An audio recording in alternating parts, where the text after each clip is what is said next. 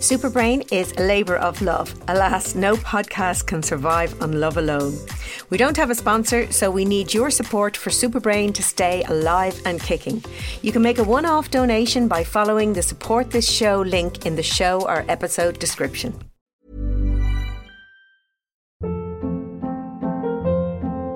Hold up. What was that? Boring. No flavor. That was as bad as those leftovers you ate all week. Keke Palmer here, and it's time to say hello to something fresh and guilt-free. Hello Fresh. Jazz up dinner with pecan-crusted chicken or garlic butter shrimp scampi. Now that's music to my mouth. Hello Fresh. Let's get this dinner party started. Discover all the delicious possibilities at hellofresh.com.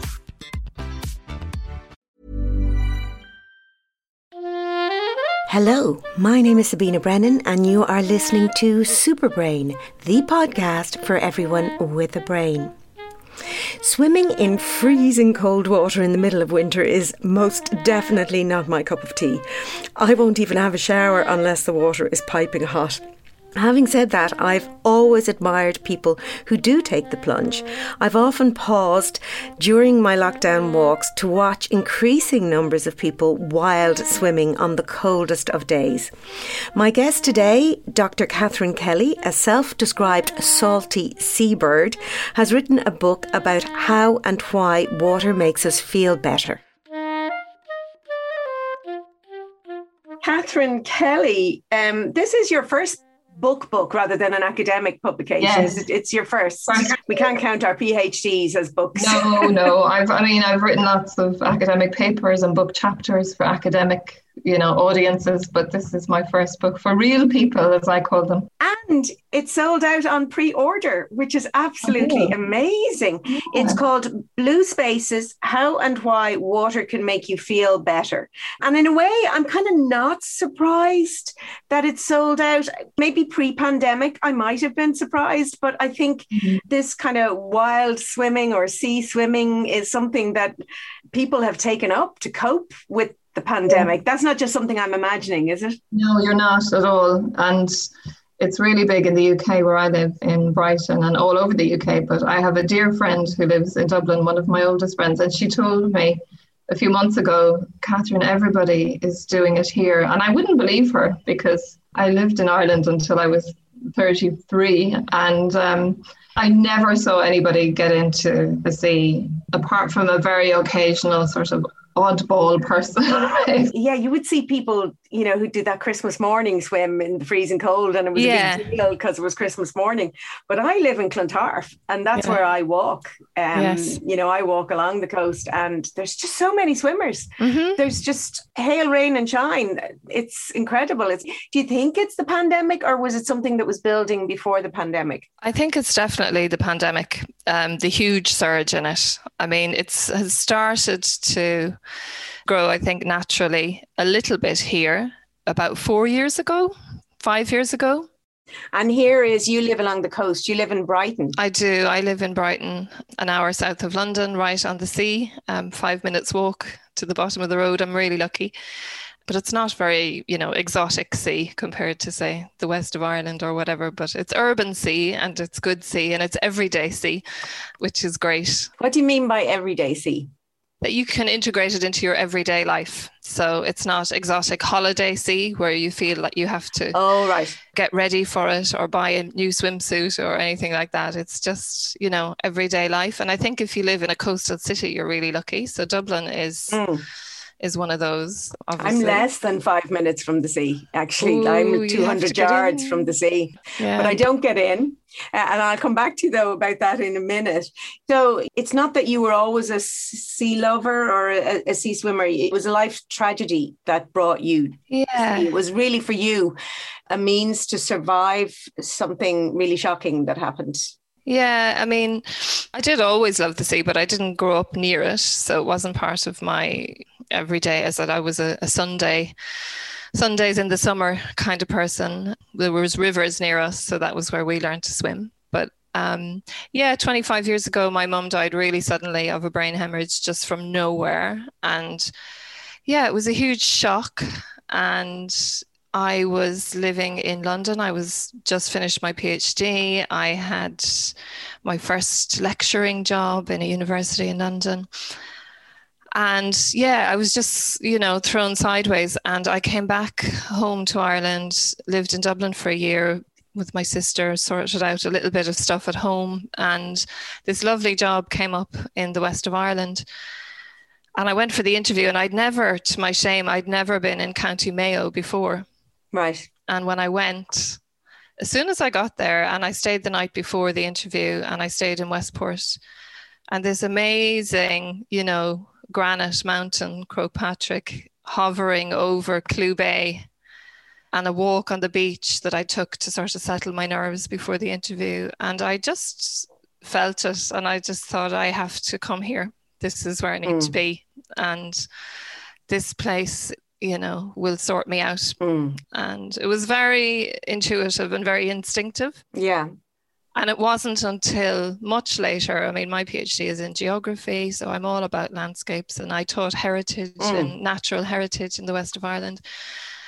And I since went on to do a BSc in stress management. So over time, subsequently, I started to make sense and research and read about this stuff that now has a whole sort of research push behind it. But at the time, mm. I just felt when I got there, this is where I need to be because this sea and this air will will fix me.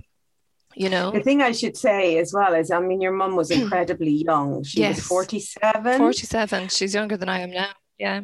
Wow. Yeah, and you'd only been chatting to her on the phone the night before. Mm-hmm. And sudden death at any age is very tough. I mean, like that, my dad was in his 80s, but he yeah. was fine. He was in my house the day before and absolutely yeah. fine. And and then suddenly they're gone. It's a very I've had both. You know, my mom yes, died same. a slow death of dementia, mm-hmm. and in the end, the quick death is better. But I can say that because both my parents were in their 80s. But when someone yeah. is very young, that's a very, very different. It's very shocking. Yeah, no, my mum died very suddenly, and my dad died over eight years, and he was young too, 64 when wow. he died, but it was eight years of cancer. Yeah. So I've had both as well. And, you know, gosh, neither of them are pleasant. But a sudden death, I think, takes a long time for your brain to compute that it's happened. it know? takes a long time. Yeah, it does. It does. Um, and, and I don't think you ever really believe it somehow because it's such an enormous thing to comprehend. And it's one of those kind of existential things that mixes between surreal and real, depending on what you're doing. It's very strange. I, I would keep seeing my dad on the street, yeah. you know, and I mean, it obviously yeah. wasn't him. And um, yeah, just kind of very strange. And my husband, his brother died suddenly two years ago. And like oh. that, he oh. just died in an airport. Wow. Going to board a plane, wow. you know, his daughter dropped him off and his wife was waiting the other end and he never came home. It was from the UK. Up. Yeah, yeah. So wow. that was shocking. And I know for my mm-hmm. husband, it was incredibly shocking and took a. I, yeah. I wouldn't say they're still over it. You know? I don't think you ever do get over it because it wasn't expected and it wasn't, you get used to it. Yes. It's kind of like walking with a wound or something. You have a scar on you somewhere that you kind of say, oh, yeah, that's when that happened. Yeah. And it's kind of, it's with you, becomes part of you. Really changed your life because you had this trajectory of you yeah. were starting off your career in the UK mm-hmm. and you come home and for a year you were, your mother had a business so you were trying to That's right we were well it was my dad and my younger sister that were kind of stuck into sorting that out but I I rented a house in Dublin and she came to live with me she was still only in in college in Dublin yeah. and 19 and yeah. my mum died the day after her birthday and it was all very raw you know and we just sort of hung on to each other a wee bit until we steadied yeah and then figured out what to do. She took a year off university and then went back. And then this job came up for me, and it was a great thing. And did you sort of, in a way, take that year out, uh, you know, as well? Or no, I worked in DIT um, for a year. A job came up. Right. Okay. And I felt kind of guilty because I left them after nine months because this other thing came up. Yeah. At the time and I couldn't pass it up. It was my perfect job yeah. in the best place ever. Yeah. I could work for the Mayo Tourist Board probably, but it is just a stunning, wild place. So you found, and it is beautiful, you know? and, and Westport is fabulous. It is. So you fell in love with the sea, basically. And at that point, did you start to go swimming in the sea? I did a bit of swimming in the sea, but initially it was more walking beside it. So I rented a house, first of all, which had sea views and mountain views. Lovely. And mm-hmm. then I ended up buying a house, which was again right on the sea. It was like a five minute walk through a little wooded lane straight onto Old Head Strand, which is a blue flag beach with wow. you know white sand, rocks, and and a view of Croagh Patrick. And it was very wild. You know, it was quite remote. But that's what I needed.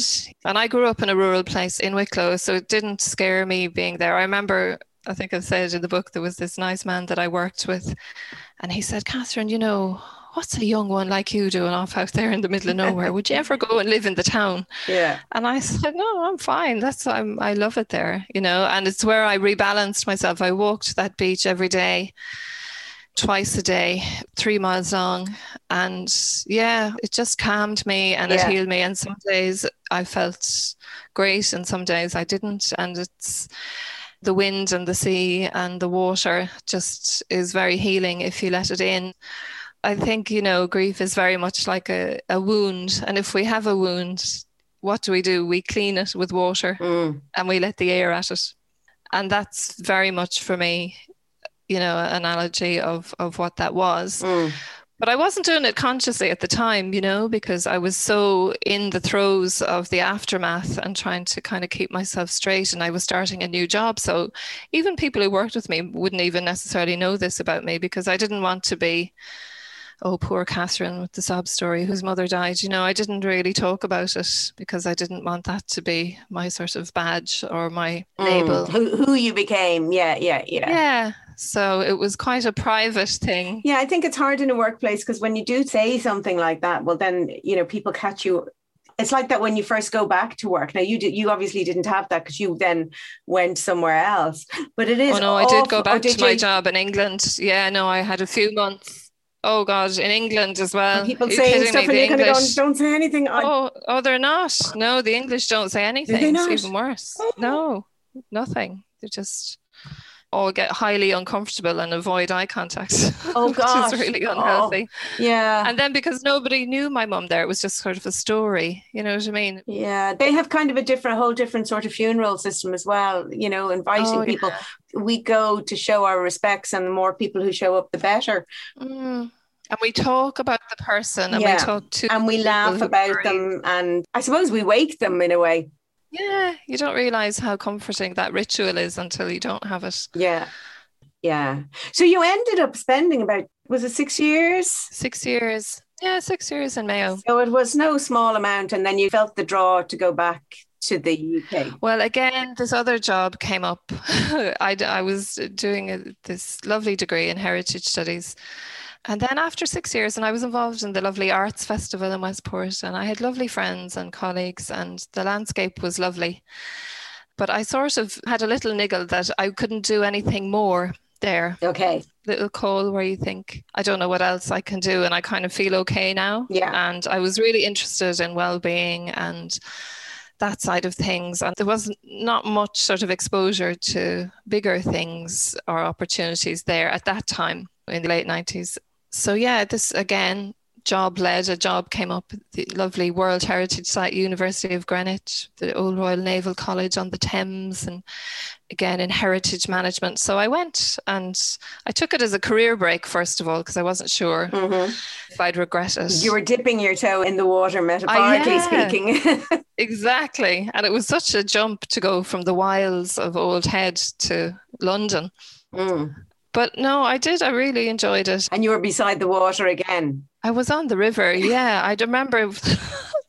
I remember a few weeks after I landed there, the Garden Opera Theatre were playing this outdoor show, and the, if you're in the university, you got free tickets because it was on the campus. So I was sitting there having a glass of champagne, listening to Puccini or something, and this tall ship came up the Thames with the masts, and I thought, ah. "Gosh, oh. now that's different to where I just was five minutes ago." not better or worse, just really different. yeah. So, yeah. you know. So, what's really interesting, you know, about the book is it's a combination of your personal story, other people's relationships with blue spaces, how they feel about them, Mhm. and then science and wellness. So it's really Yeah. nice all round mix. And if you've any sort of affinity, like I am not a swimmer, I'm not a cold sea swimmer, Mhm. uh, and I do want to talk to you about that. But I love to walk the beach. So the beach Yeah. saved me during the pandemic. When I go for my Mhm. walk, I walk out the coast and back, and I actually got a bit.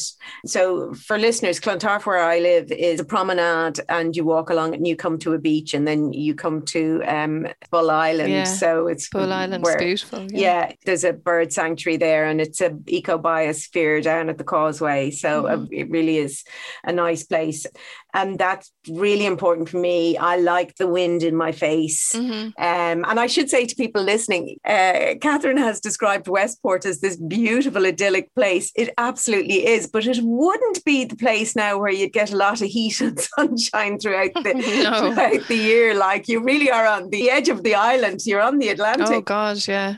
I often said that you should have a special tax allowance for living in the West Coast because you bear the brunt of the full Atlantic squalls on behalf of the rest of the country. Yeah, you do. And It's- it is, it's the kind of place if you open your car door, it swings off its hinges Yeah. and your hair goes left or right, whatever way it's going. Yeah.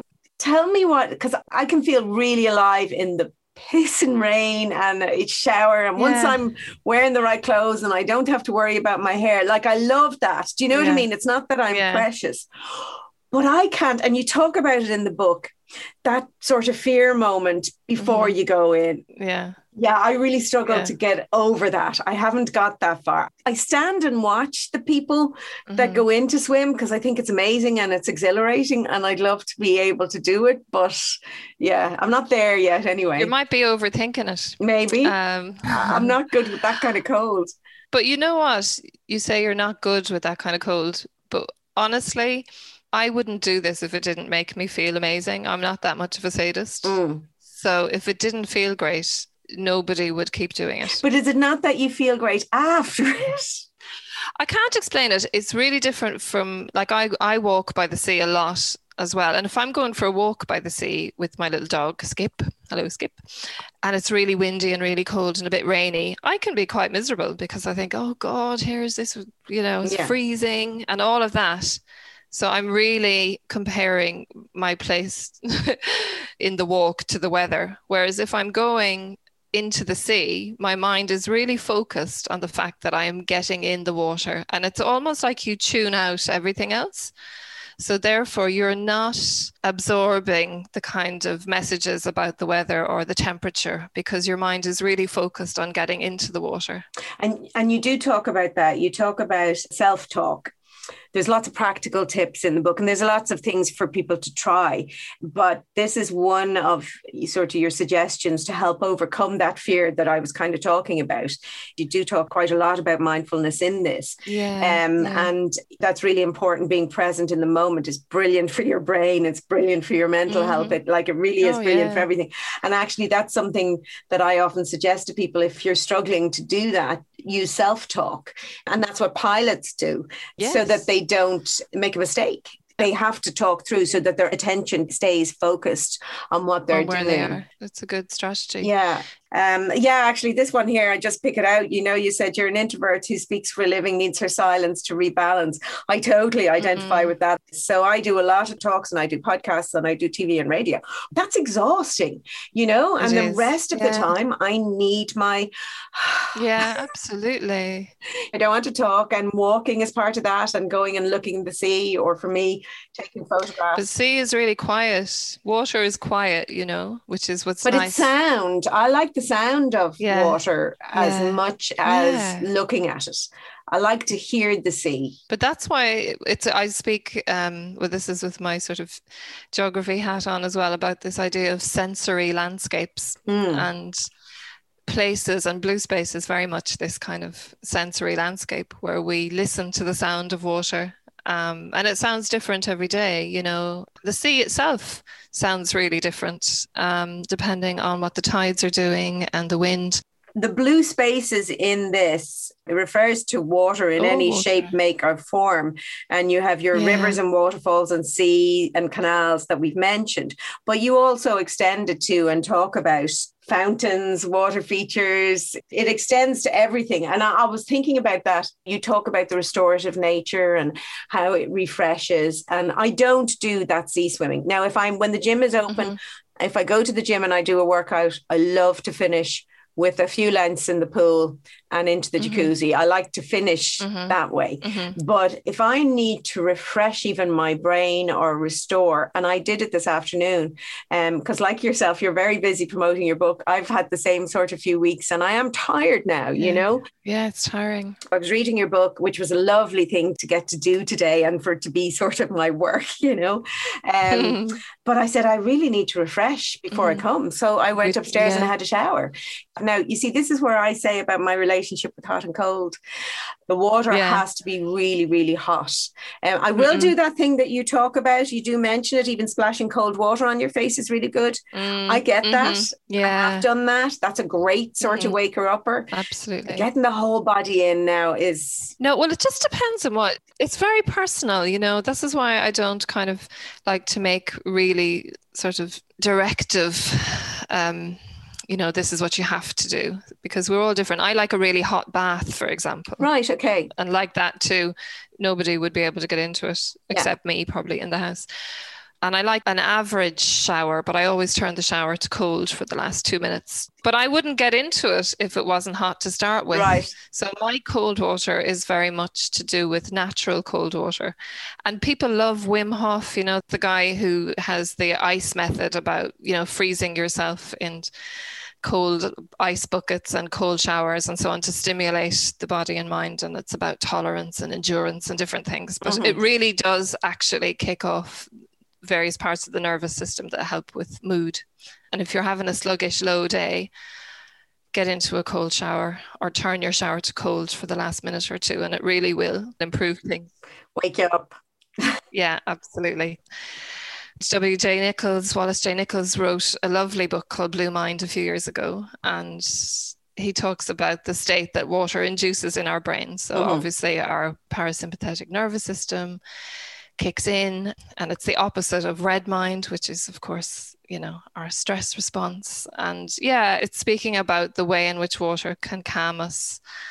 And, you know, there's a, a whole book of, of science in that. But he is quite light touch as well. And one of the things that I really like that he talks about is this notion of drift, which is this thing that happens to us when we're in or near water, which is that our mind calms down in a really unforced way. So it's almost like conscious daydreaming. If you're walking along by the sea, as, as you said you often do, or sometimes if you just sit, you know, on a bench and look at the water, you just kind of go off into a sort of a dreamlike state and our breathing slows down and all the various stress hormones start to subside. So this kind of blue mind notion has been really research based what you've just yeah. described, and I've spoken about it on the show before, is we would call that the default mode network. So yeah. it's where different okay. networks in your brain actually become more active, would you believe, when you're in that place, different to when you're mm. actively engaged in an activity.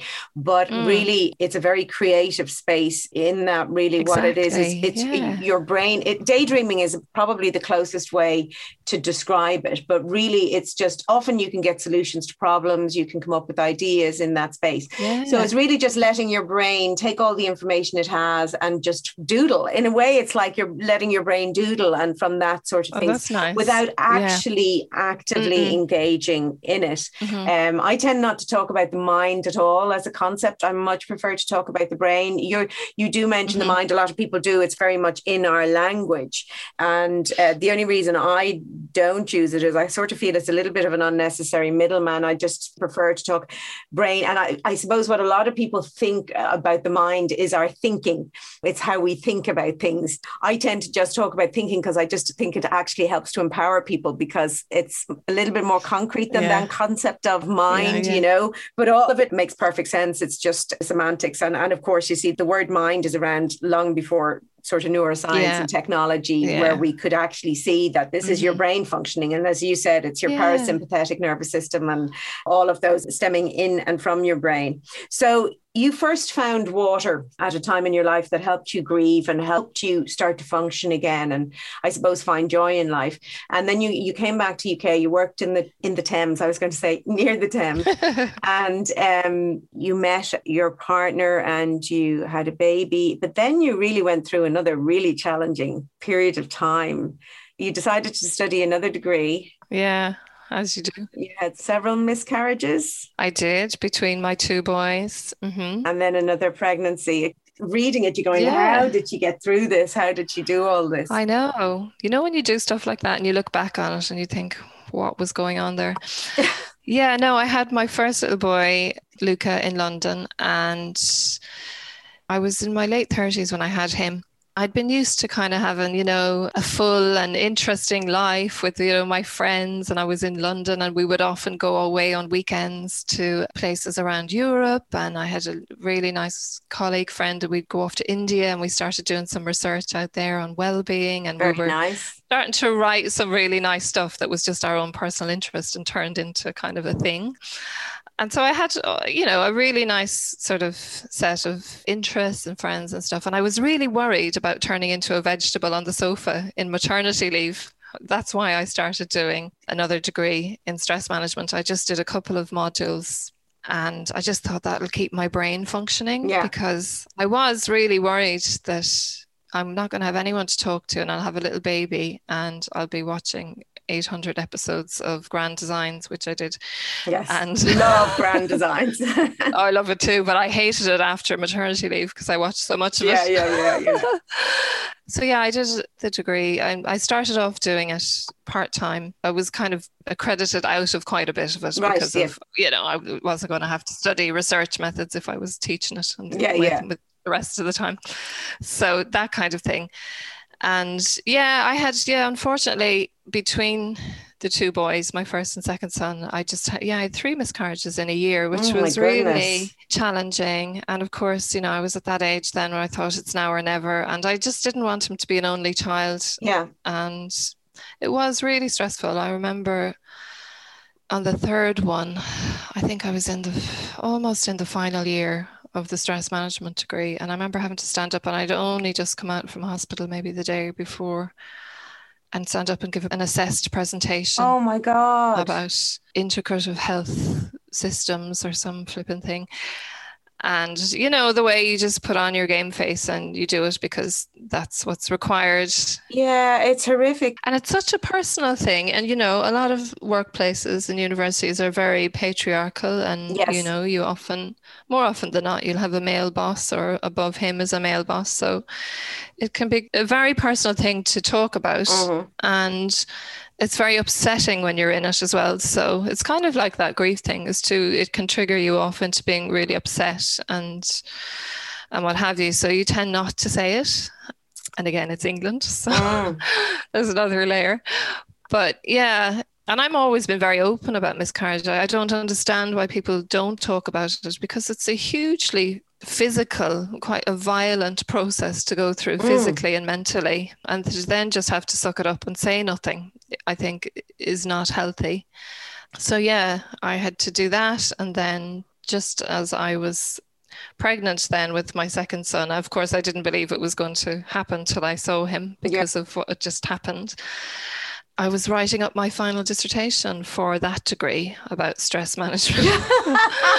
Oh, oh, the irony yes. of the universe playing tricks on me. And we were trying to move out of London down to Brighton at that time. Oh my God, moving house as well. And, oh, yes, the house sale fell through. Oh God, do it all. Why don't Three you? Three times. Oh yeah, my God. Just, Oh my the post 2008 crash where everybody's mortgages kept getting refused and it was the whole thing fell through a few times and it was just like oh where was water and blue spaces in this water was just the Thames at work at that point although several times during my work at uh, Greenwich in London, I would just reach a point where I had to get up and go. I remember, I think I write about it in the book. You do, because that's what I was going to just ask you about. Yeah, yeah. Yeah, yeah there was one staff meeting I was in, and it was just like, you know, one of those ones where everybody's talking and nobody's listening. And I was just having like a rough time of it. And I was like, oh God, I have to get out of here. And I just, I stood up I didn't make a fuss or anything. I just stood up and I picked up my books and I left the building. I only had my handbag on me and I just went straight to the train station and I got on the train to Brighton and I stayed there for two days. Were you, you living in Brighton at that was, point? No, I was living in London just because it was the nearest sea that I could think of.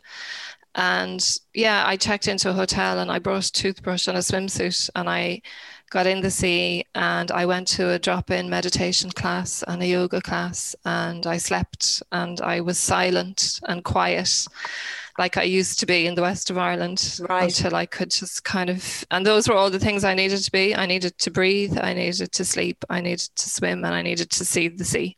Well, I have to say, when I read that, I just went, fair fucks to you. Brilliant. Um, I love it. I love it. But at that point, did you have a baby? No, I didn't have him at that time. Okay. No, I didn't. That was, so I was free to go off. That's okay, because the mum and me was saying, okay, yeah. what about the No, God, no, no. We can't not. But you know what, though, Sabina, is that triggered in me then a ritual and a habit that I have done for 13 years now.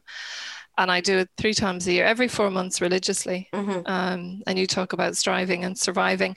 this is one of my total survival, personal kind of preventative well being yeah. strategies, yeah. which is I go away on my own from lunchtime Saturday to lunchtime Sunday to a nice little hotel up the coast. So not not Brighton. I go to Eastbourne, and I check into a little hotel. Doesn't have to be expensive.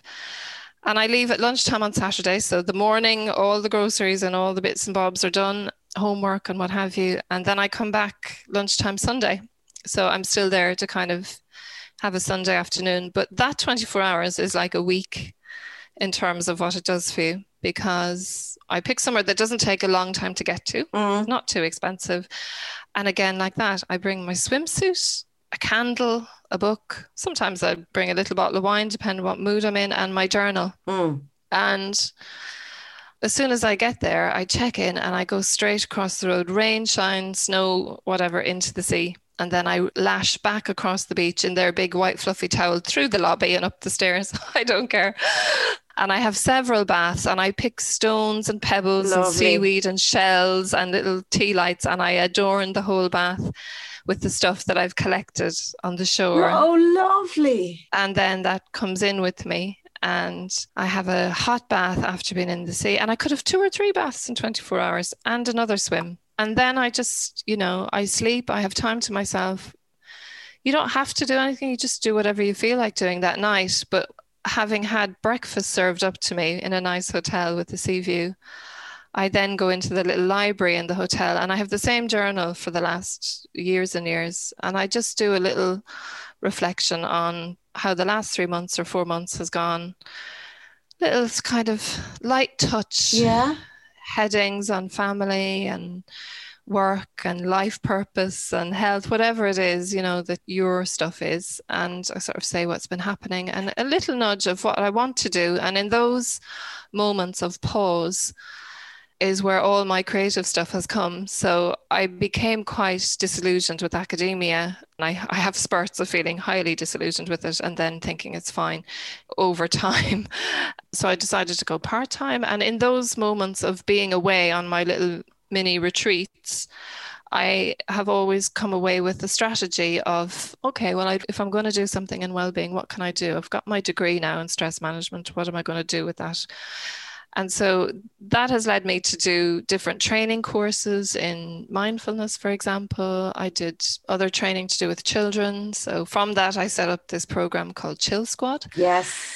Which is an education program well-being, mindfulness, resilience in schools. I've taught probably over a thousand children in the UK, just going into to schools to sit with them and teach them to breathe and get through their emotions and be present and yeah just to, to, chill out. You're living the life. I can't remember here because i can't find it here in the book but i do remember because it jumped out at me because a lot of it speaks to you know a lot of the things i would suggest that people do to kind of keep their brain in good shape. Okay Oh, great. And uh, so you're obviously, you know, you're ticking your box of learning, you're ticking yeah. your box of giving, because there's great benefits from giving, or if you want to call it kindness mm-hmm. or, you know, whatever, yeah. you know, there's great benefits Mm-mm. in doing that, being active. Yeah, the five ways to well being. That's yeah. it, and being connected. So mm-hmm. they're all in there. And actually, in my own book, there's a lot of those in there. You know, a lot of this is around, you know, balance in life and one of the things I'm interested, because I would always say, you said you take your pause. I love that. One of the things I'm missing most during lockdown actually is I used to travel for work. I do consultancy work and I would use those as my moments, if you know what I mean. Mm-hmm. So that's mm-hmm. actually what I'm missing most during lockdown is those because I would go away maybe four times a month, if not mm-hmm. more sometimes. Yeah. So I do kind of miss that. Yeah, and it gives body and brain a chance to see I didn't say mine there. Um, a chance just to stop, you know yeah. what I mean? And have a break from multitasking because most women are supreme plate spinners. And you know, when you go, and all my friends say, "Oh, Catherine, are you going there again? Oh, you're so great! I must come with you sometime." And I, I just think, "No, I don't want to," because I don't speak. I don't want to speak to anybody. I want to be completely silent. It's that introvert thing again. Yeah and not to have to negotiate where we're going for dinner or what we're having, or yeah. even if we're having any dinner, we might have a bag of crisps, quite frankly. How old are your kids? They're 13 and 10 now. Okay, so you still are quite young. So that's the one thing that I benefit from because mine are grown now. So I have a lot more of that in my life. Mm-mm. But take it because that is a, a, total thing that I hear back from everybody. Well, I couldn't go. They're too small. I can't.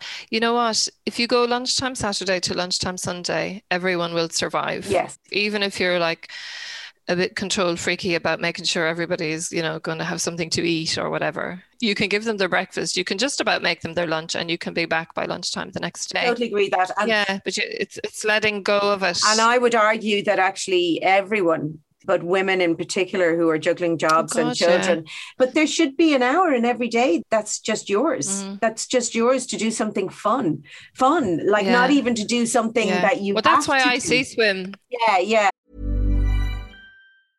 Jewelry isn't a gift you give just once. It's a way to remind your loved one of a beautiful moment every time they see it. Blue Nile can help you find the gift that says how you feel and says it beautifully with expert guidance and a wide assortment of jewelry of the highest quality at the best price. Go to BlueNile.com and experience the convenience of shopping Blue Nile, the original online jeweler since 1999. That's BlueNile.com to find the perfect jewelry gift for any occasion. BlueNile.com.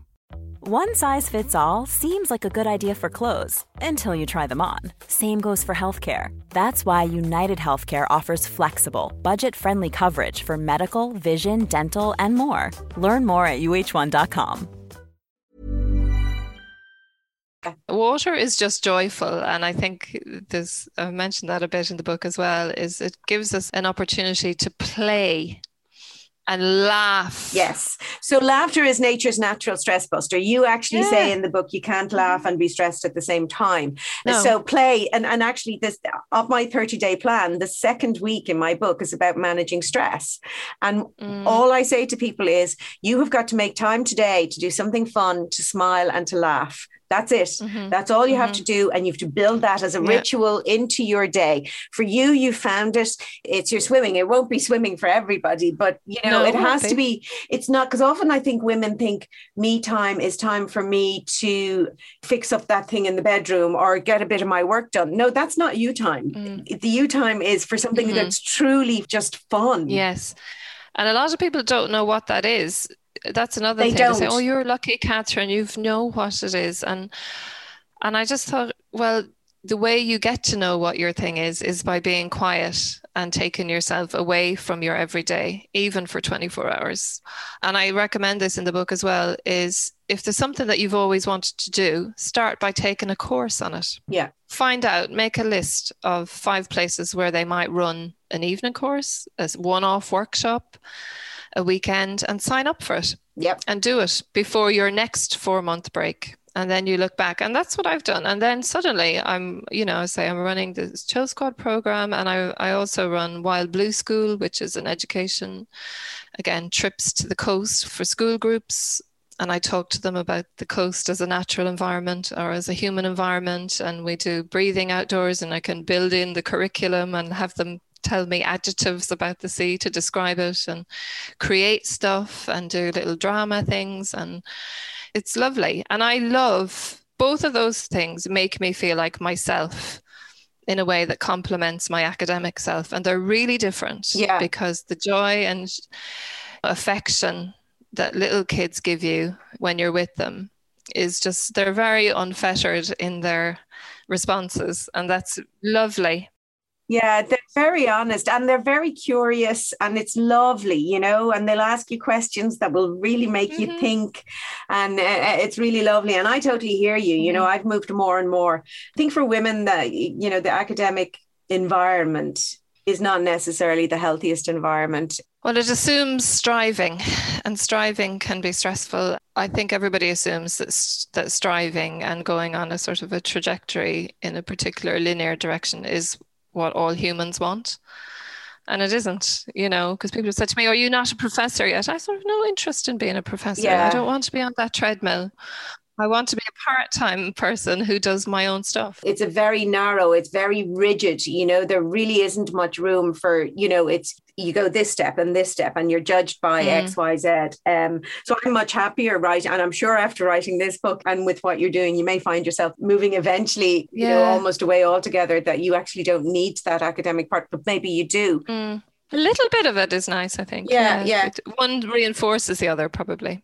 So the book, it's really nice the way it's set up and set out. You oh, you, you start off really with your own story, and then mm-hmm. you share, you know, science behind what we know about water and well-being. And actually, there's something really interesting.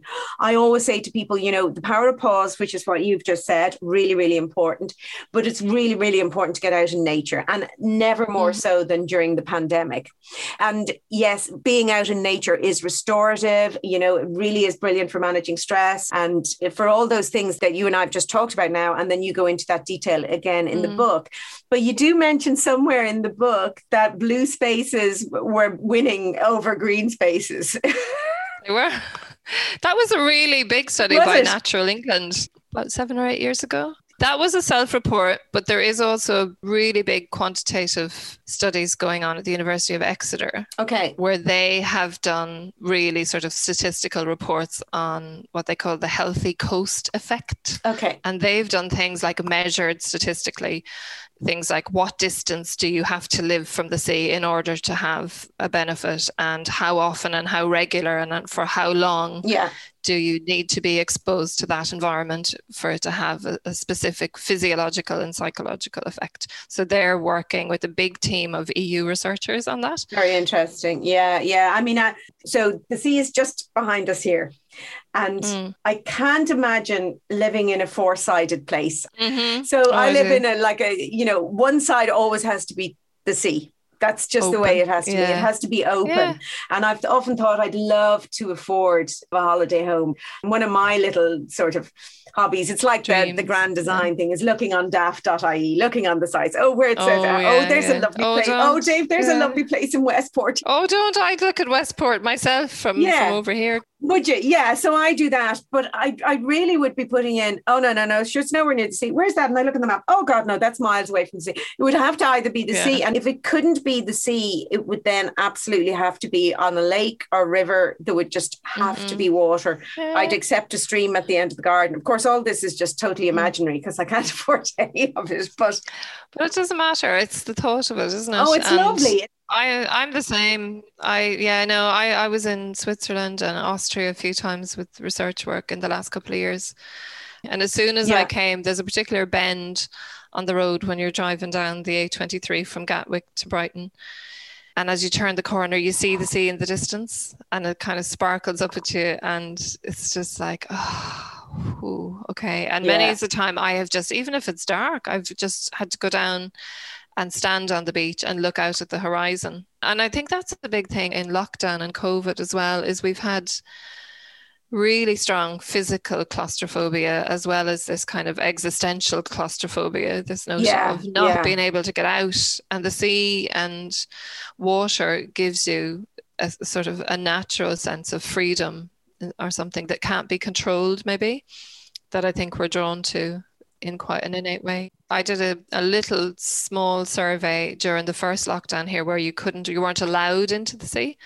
I just put it on a, a swimming forum that I'm on, and I got 200 responses in about four hours from people talking about how much they missed getting in the water. So you weren't actually allowed to get into the water? No, we weren't. They banned coastal swimming at the very first lockdown because it was a risk to the RNLI, the lifeguard, life saving, Coast Guard, oh, all of right, that. okay, because I was trying to figure out what the logic was. And also that the NHS, the health service was overrun and they didn't want silly sort of casualties of people just messing Yeah. about. And also the fact if the Coast Guard had to come and rescue you at that time, they knew very little about transmission and Yeah. would you give somebody COVID if you, they had to be resuscitated and all that sort of stuff. Yes, absolutely.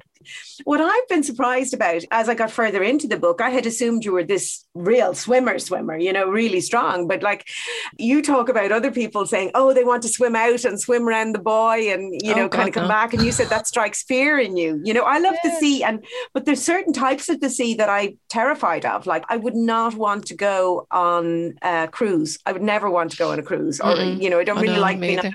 you know, that deep, deep sea, that's scary, Mm-hmm. you know, and, and I mean scary in that you should always respect that Oh, the- yeah. the sea in that way. But at one point, you decided to go whitewater rafting.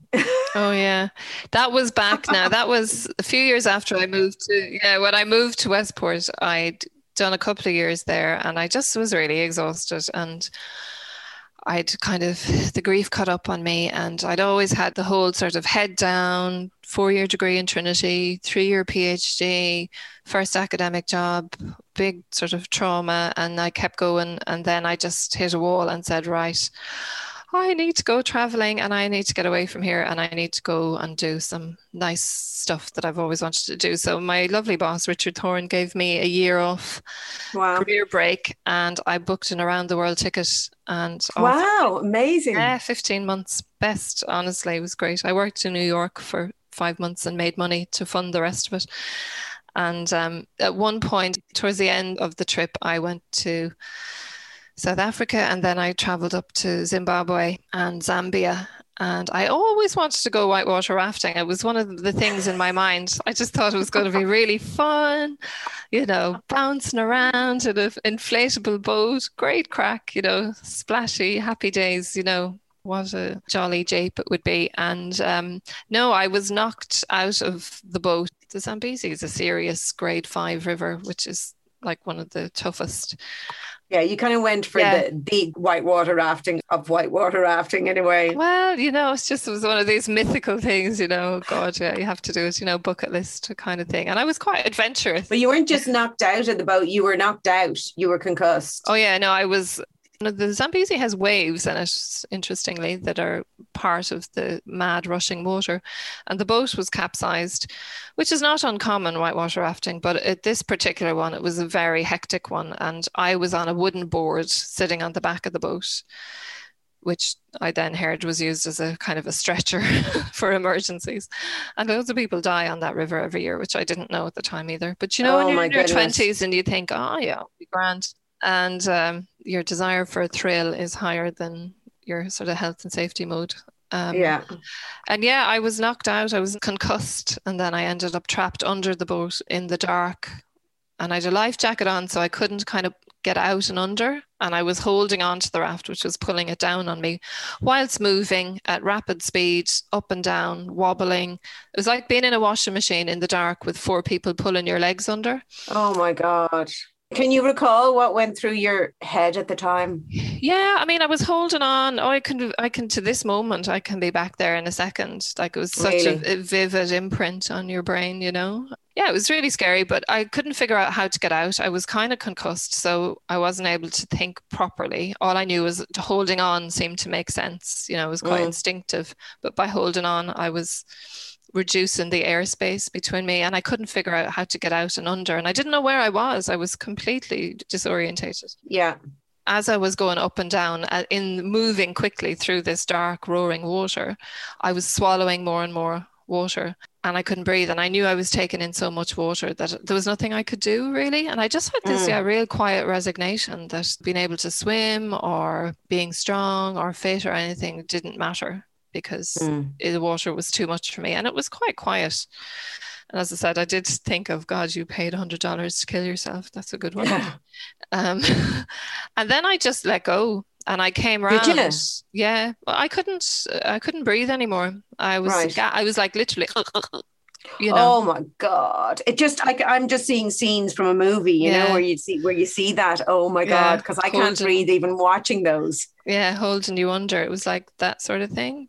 And then I came around, you know, having been given mouth to mouth resuscitation. I was back in the raft, but I have no recollection of that point of going unconscious to I was told afterwards I floated down the river evens out again once the big rapid calms um, for a little while. And the kayakers retrieved the raft because everybody else in it flew out but they all flew out into the river so the kayakers picked them up. But they didn't know where I was because I was under it. Right. So I was eventually yeah put back into it and given yeah resus and the thing is you had to continue the journey because there did. was no other way. I was I, so I, I, I, cannot imagine that. That was the worst part of the whole thing. Is I just said, "Can I walk the rest of the way?" I was so like traumatized, and they're like, "No, the river is only as wide as the gorge. There's no way out. You have to go in the boat to it, and there's crocodiles, and there's you know." And it was oh literally like vertical walls either side. So I had another eight rapids to do, and I was white knuckled for the whole rest of it. You can imagine. Oh my god! So that's a trauma you know, so massive. So, yeah. Huge trauma. And i'm sure the fact that you can get right back there there has to be some sort of post-traumatic stress associated with but yeah. how, how did you get back into water then? I know the water is very different but yeah. I think it was something to do with the fact that it was such a unique specific thing that happened. I just thought well that was quite a random situation. No i learned to surf about five years after it in cornwall and that doesn't trigger fear? I'm quite controlled with how I surf. I don't okay. go off out into the huge, big breakers. Now, my 12 year old son, Luca, he goes out surfing now and I can't watch him because I get too afraid looking at him, but he's completely fearless. My partner goes out with him and, and I actually met my partner surfing. Um, he's Italian. We met in the Canaries on a surfing trip, weirdly. Right. But I love the thrill of surfing. I love feeling like you're flying on water. Wow but I'll choose a wave carefully. I won't go mm. really far out and I won't choose the ones that will pound me and throw me around the place too much. And I know how to, you know, head cover if I think the board is going to fly up and whack me. You assess your risk and, you know, yeah. You, but stuff can still stuff, happen. Yeah. And I don't, so it's what I choose to do really. And you kind of know if you're going to get wiped out on a surfboard, you can feel it coming. It's not that much of a surprise. Okay. And so, what do you do? Do you just kind of have to let go, just go with the flow of it, or, or... yeah, hold your breath and go under and wait for the wave to pass. Wow, you know, but yeah. but it doesn't happen often. If I'm told to put my face in water, like I try, you know, I've I learned to swim in the rivers and what have you. Never had a swimming lesson in my life. A couple of years ago, some of my lovely salty seabirds swimming group in Brighton. I was, I'm glad you brought them up. Yeah, oh, they're awesome women. They ran this kind of, oh, anybody wants to improve their front crawl. And I thought, oh, look at, I've never had a swimming lesson. Maybe I'll go and do that. And it was in an outdoor pool. The swimming instructor said, okay, I want you to put your face in the water and swim underwater all the way to the end. I stood up halfway through the pool. I wasn't even out of my depth. So it wasn't to do with the being deep but it was mm. being told to put your face under. And I got up and I felt really like, oh God, I can't do this.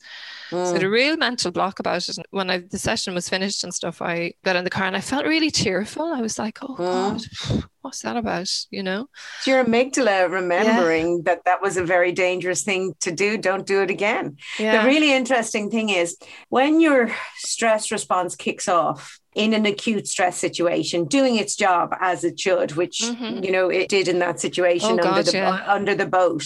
It did whatever it could do to mm-hmm. save your life. Memory is actually enhanced for that moment. Mm-hmm. Okay. And that's why you said, I can still remember it. I can still see it. It's enhanced. So uh, as a Yeah. life preservation Yeah. method, so that Oh, you yeah. can remember never to kind of get in that. That's where you nearly lost your life. That Mm. interestingly, uh, and I'll only say it very briefly. If you become uh, chronically stressed, which is what you're Mm. talking about, that blue spaces are a great benefit for, in that Mm-hmm. they can really help with that. If you become chronically stressed, the reverse happens, and your ability to learn and remember becomes impaired Mm. Mm-mm. the, the hippocampus neuroplasticity is suppressed and it's actually increased in the amygdala. So you become more and more fearful. I had adrenaline coursing through my body for about 48 hours after that. No, I'm not surprised. And I ran up the gorge, which is about an hour and a half hike in about 20 minutes, like a billy goat. It was like somebody had jetpacked me, my whole body. Well, that's what the stress response does. Oh my God. But it was so physical to experience it. Oh, it is, but it's a physiological response. Yeah. It Oh, actually totally is. suppresses your immune system. It suppresses Mm-hmm. digestion. It gives sends everything to your muscles, so you can do that running Oh, away gosh. at speed. Yeah.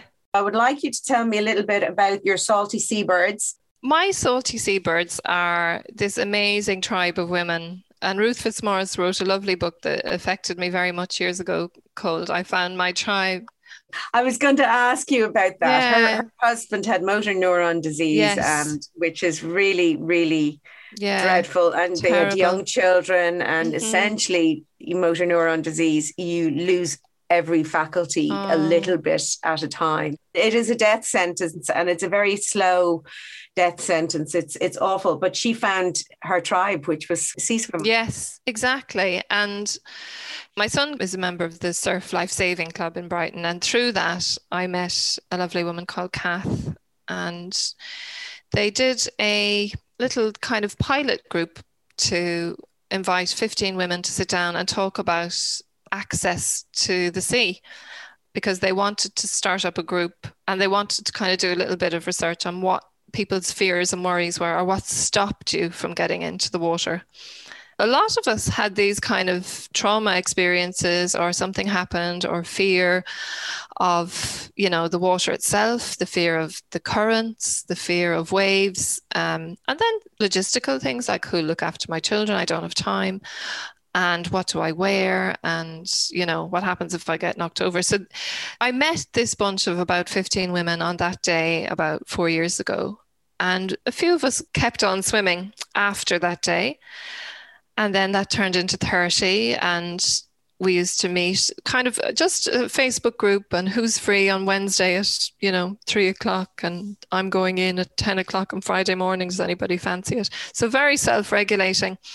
And it's just turned into this lovely bunch of really positive, joyful women. And lots of people have stress and mental health issues and, you know, the small m, small h. But it's a place where we can meet to get into the water.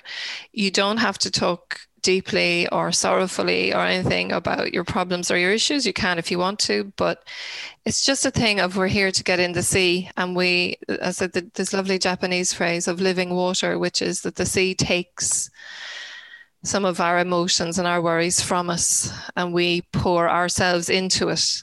And I think it's a lovely concept of that's what we're there for is to let the sea kind of take what we need out of us. And we do it sort of together, but not in a real group or a gang or anything. It's a very soft gathering of a community of people who are interested in just being in the water for a little bit. You just go to have a bit of fun. Yeah, well, this group is because there's loads of groups that are, you know, swimming clubs and stuff and outdoor swimming Yeah. clubs. And they're all about, you know, how fast did you swim between the two piers and how many kilometers did you do? And have you got a watch that records everything? Now, that is Mm. not what salty seabirds are. Their byline is salted well being.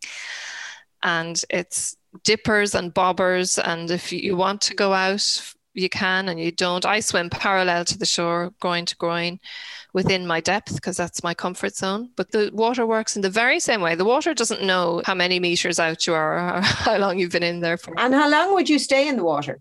Um, in the winter, this time of the year when it's really cold, single figures, probably 10 minutes or less. Okay. And do you have one of those big dry robe coats? I have a dry robe which my lovely friends bought for me for a present, and sometimes I wear it, sometimes I don't. You know, sometimes people feel like they need the gear to feel safe to do something. And if you mm-hmm. can see through that or to feel like they fit in and think, well, just, you know, whatever it takes to get you in the water is okay, you mm-hmm. know, and mm-hmm. just because you have an expensive dry robe and you know you can afford it doesn't mean that you're not under stress or under pressure do you wear like a wetsuit in the winter or do you just go in in your swimsuit? I don't know. I can't bear wetsuits. I can't breathe wetsuit yes okay no. so and it's such a faff as well. You know but if you want to swim in a wetsuit for anyone listening go for it. By all means do whatever it takes to get yourself into the water. It doesn't matter what you wear to be honest. I swim in a swimsuit and in the winter i have neoprene gloves and boots yeah. just to stop your hands and feet falling off. Um, Brighton is a pebble beach, so it cuts the feet off you if you don't have oh, right, okay. on your feet. You know, our lovely seabirds group are very much about just come as you are, and mm. you know, how do you get a beach body ready? Take your body to the beach. That's it. Lovely. I don't know about you, but I'm fed up seeing on Instagram, you know, so and so, so and so, all these famous people, you know, shows off her eight pack at 41, shows off her six pack at 56, shows mm-hmm. off. And I'm kind of going, actually, I'd really like to see them showing off their normal body yeah. at 56. That would mean so much more to me. Mm-hmm. I'm all for fitness and health and well-being and it mm-hmm. important to actually look after your, you know, being overweight mm-hmm. is not good for your brain health. It really mm-hmm. isn't. It puts stress on your cardiovascular system and other parts of your body that your brain depends on. Mm. But also, I just feel we've enough pressures on us. And it was women's magazines sharing it. And I yeah. go, oh, please Stop. I know. Well, do you know what's lovely about the sea, though, or about water? Once you get into it, literally, get into it as a habit or literally get into it, is you connect to yourself. Yeah. So I think one of the things, and I certainly do it when I know I should be kind of doing more with nutrition or exercise, I kind of dissociate from my body because I'm very much brain, mind, thinking, yeah. talking, you know, is my modus operandus. So I kind of often don't pay much attention to what's going on from the neck down. But when you are in cold water, you connect with your body again mm-hmm. because it is, especially cold water, because you're so freezing. So you connect to yourself and you connect to your body and you connect to the water itself. And that very surreptitiously trickles into your consciousness of this feels good and look what my body is able to do and it's a sense of achievement of look i went in that cold water and look yeah. i swam and I faced my fears and I did something, and therefore maybe I'll be able to handle whatever is going on today or this week, you know, because I could do that. I can do something else. And it's about what our bodies can do, and therefore what that symbolizes to ourselves as people, what we can do. So it's not about your eight pack or how you look in a swimsuit or whatever. Like nobody cares. Our salty seabirds, if anybody comments on anyone, they like get shot down fairly rapidly. Yeah, yeah. No, you can see that. You can see that with the swimmers. That is yeah. lovely. I think what I may do is because I did look at last year and I actually said to my husband, because God, I'd love to be able to do that. And he said, Oh no, you're mad, you're mad. But actually maybe, but I'll have I would have to wait till the summertime. Wait till the summer and then just kind of accidentally don't stop. That's what I did yeah. Because I just kept going to October and I didn't tell myself I was doing it because then that's kind of pressure. Yeah. So it's just like, oh no, let's keep going. And if you find a yeah. few people who you get on with and who encourage you, because that's what prevents you from stopping. Yeah. Is if somebody says, come on now we're going in at eight o'clock tomorrow morning you talk about that in your salty yeah. seabirds you know with yeah. any form of exercise doing it in a group has additional mm. benefits you've got your social connection you've got opportunities to smile and laugh with people yeah. but you're also more likely to do it again because mm. somebody knows you won't do it you know i haven't seen you for a while now yeah whatever so no that that definitely happens in one of the chapters of the book i speak i'm a mindfulness practitioner as well and it's the one thing that really clicks with me in a very practical sense of something that you can do as a way to kind of reframe your navigation through your own life i think and Jon Kabat-Zinn in his great book Full Catastrophe Living speaks about the different principles of mindfulness. So in the book i t- I've taken some of those and just applied them to blue spaces. So I think one of the most powerful ones for me is the principle of non judging. Mm. And I think we live an awful lot of our lives constantly with this mental ticker tape of this is good, this is bad, I like that, I don't like that. Why is it raining? I want it to be sunny. Why is it? Da, da, da, Why is this person like this? You know, this guy's an idiot. You know, we're constantly very busy with our judging voice, our reactions to every situation, everything, everyone, maybe. And to get quiet with non judging means that a trick that I use is to describe something rather than to judge it. So if you have a boss maybe that you don't like, you might just say, Egypt speaking. Breathe in, breathe out. Well, Egypt is a little bit of judgment. Maybe it is. Or person speaking. Speaking. You breathe say in, person breathe out. speaking. Yeah, you could say person. Yeah, yeah. Okay, no, you're right. Yeah, person speaking, breathe in, breathe out. Or there is rain rather than, oh, for God's sake, what? You know, whatever. So no value judgment just really is what it is. It's Yeah. value judgment. It is Yeah. what it is. One of those principles you also have is acceptance. And I think that's really important in terms i'm all for making change happen and all those sorts Mm-hmm. of things but there's a lot of things in life that we really do need to accept where they're Yeah. beyond our control and like the weather or whatever and acceptance of those is very freeing and and It i think they're closely linked with the With judgment judging. Yeah, it's that a whole thing of I didn't get what I wanted and I got what I didn't want. So now I'm going to Yeah. be upset about it for my entire life or keep going back over things. And I think that's where mindfulness is really powerful is to notice our thoughts jumping backwards to the past and you know what we could have done, should have done, what we would have liked to happen, you know, and that sort of thing. And then jumping forwards to future worries about what's going to happen next. I don't know, rather than just being in the present moment. in the moment and that's why present mindedness is an antidote it, you know it keeps depression and anxiety in, at bay because that's what both of Yeah. those are is looking either too far back or too far forward Absolutely. You know, if we apply non judging to blue spaces, we can talk about not judging the sea for what we wanted it to be doing. If it should be warmer, it should be calmer. I didn't want waves, I wanted calm, or I did want waves and there's none there.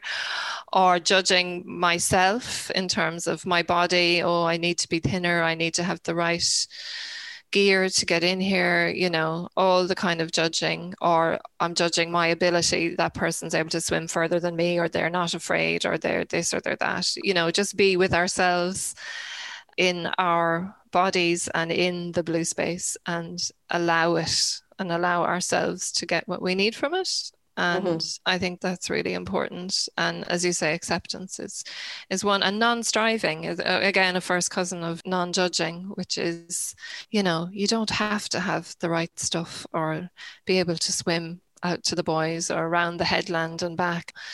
Just be peaceful with what you need. The other day, I had a really heavy week of brain work and marking and frustration, and there was homeschooling, and I was all over the place.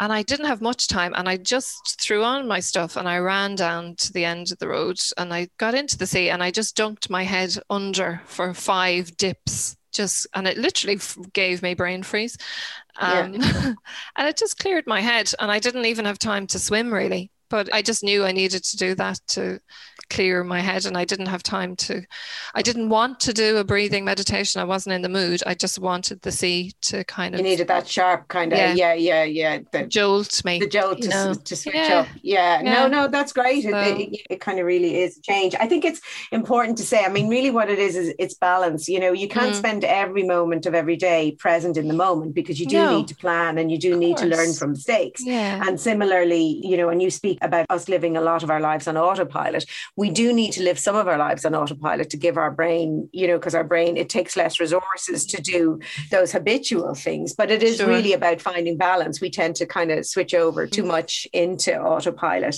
So, Yeah. um, given that you have survived quite a number of challenging things throughout your life, I mean, obviously, we're talking about blue spaces and your book. So there's a sense of where your answer will be. But what would you say really has been the key to your surviving and thriving in life? I mean, there's never one key, but I think if I was to give advice to people, is just to get outside, get out in nature. Um, for me, it's blue space. For others, it, it may be different forms of nature, but for me, it's get outside, breathe, and you know, David Attenborough gave a lovely piece of advice. I read an interview by him recently, and he was asked for a tip, and I, I'm slightly stealing it here, but he just said, spend half an hour a day outside in nature. And it could be your garden. For me, it's by the sea. It could be by a lake, a pond, a fountain. But spend half an hour a day in nature, quietly, just breathing and see what happens mm. and see what you mm. can notice. So don't have your phone on and don't judge and watch and, you know, assess everything. Just breathe, see what you can notice, see what you can hear, what you can actually see. And if you're going to get into water, really feel the feelings of being in your body in water with your breath. Catherine's book, Blue Spaces How and Why Water Makes You Feel Better, will be published next week on April 29th, 2021. It is a really informative, interesting, and insightful read. Grab yourself a copy wherever you buy books. My name is Sabina Brennan, and you have been listening to Superbrain, the podcast for everyone with a brain. Please follow me on Instagram, YouTube, or Twitter. You'll find the links to all my social media on my website, superbrain.ie.